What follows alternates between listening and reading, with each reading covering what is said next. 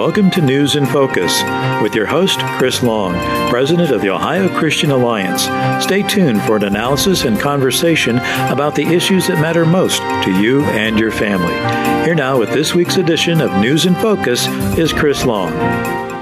And good afternoon and welcome to this edition of News in Focus. We're glad that you've joined us. This has been a very busy news week indeed. Here in Ohio, the Ohio Christian Alliance, along with concerned citizens of Medina City, filed a lawsuit at the Ohio Supreme Court on Monday.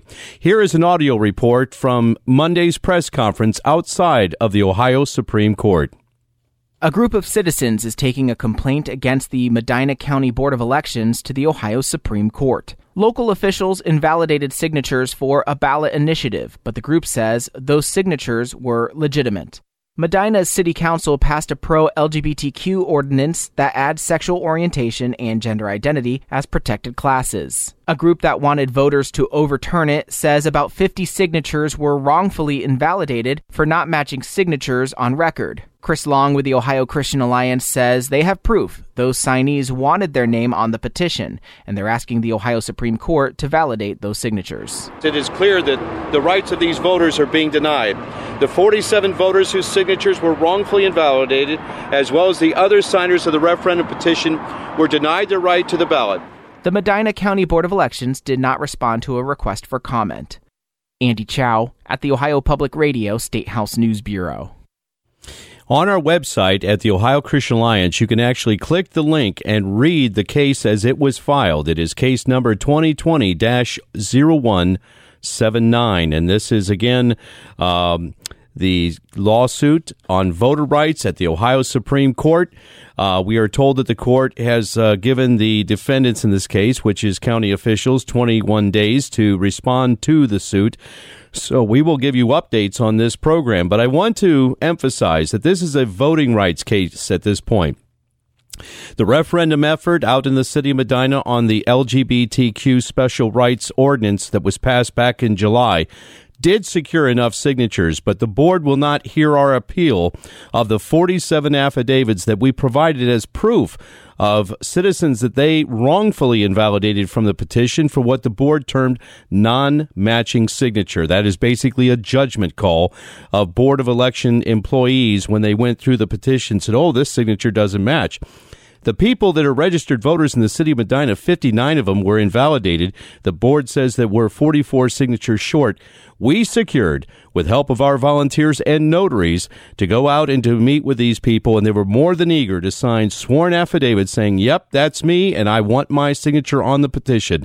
And that is, ladies and gentlemen, is our case before the Ohio Supreme Court. We will keep you updated on this program, News in Focus. And again, this is defending the rights of the voters in the state of Ohio the right of referendum. And as one uh, volunteer uh, said on Monday, he said this is tantamount to voter suppression. And that's what we have going on out there in the city of Medina.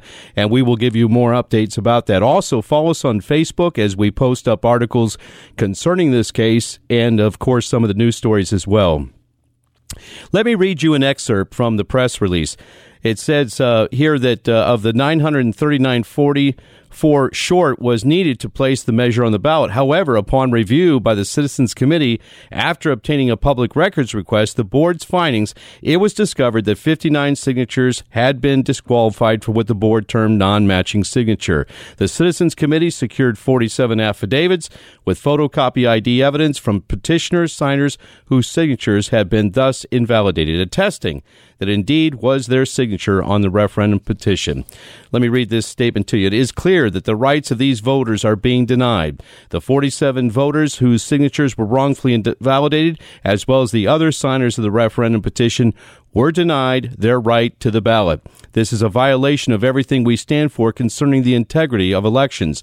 The right of the people's referendum should not be denied when they have clearly gathered enough signatures to place the referendum on the ballot for the people to decide. And of course, this would be on the ballot of November 2020. It is our hope that the court will see the injustice of the actions of the Medina County Board of Elections and local county officials who have been insistent on taking no action and have become tone deaf concerning the fundamental constitutional rights of its citizens to vote. And again, this is concerning the lawsuit that we filed on Monday at the Ohio Supreme Court defending the rights of the voters of the city and the county of Medina. And you could find that information there. We also want to let you know that March 17th is the primary election, as it is Super Tuesday, and Ohio is part of Super Tuesday.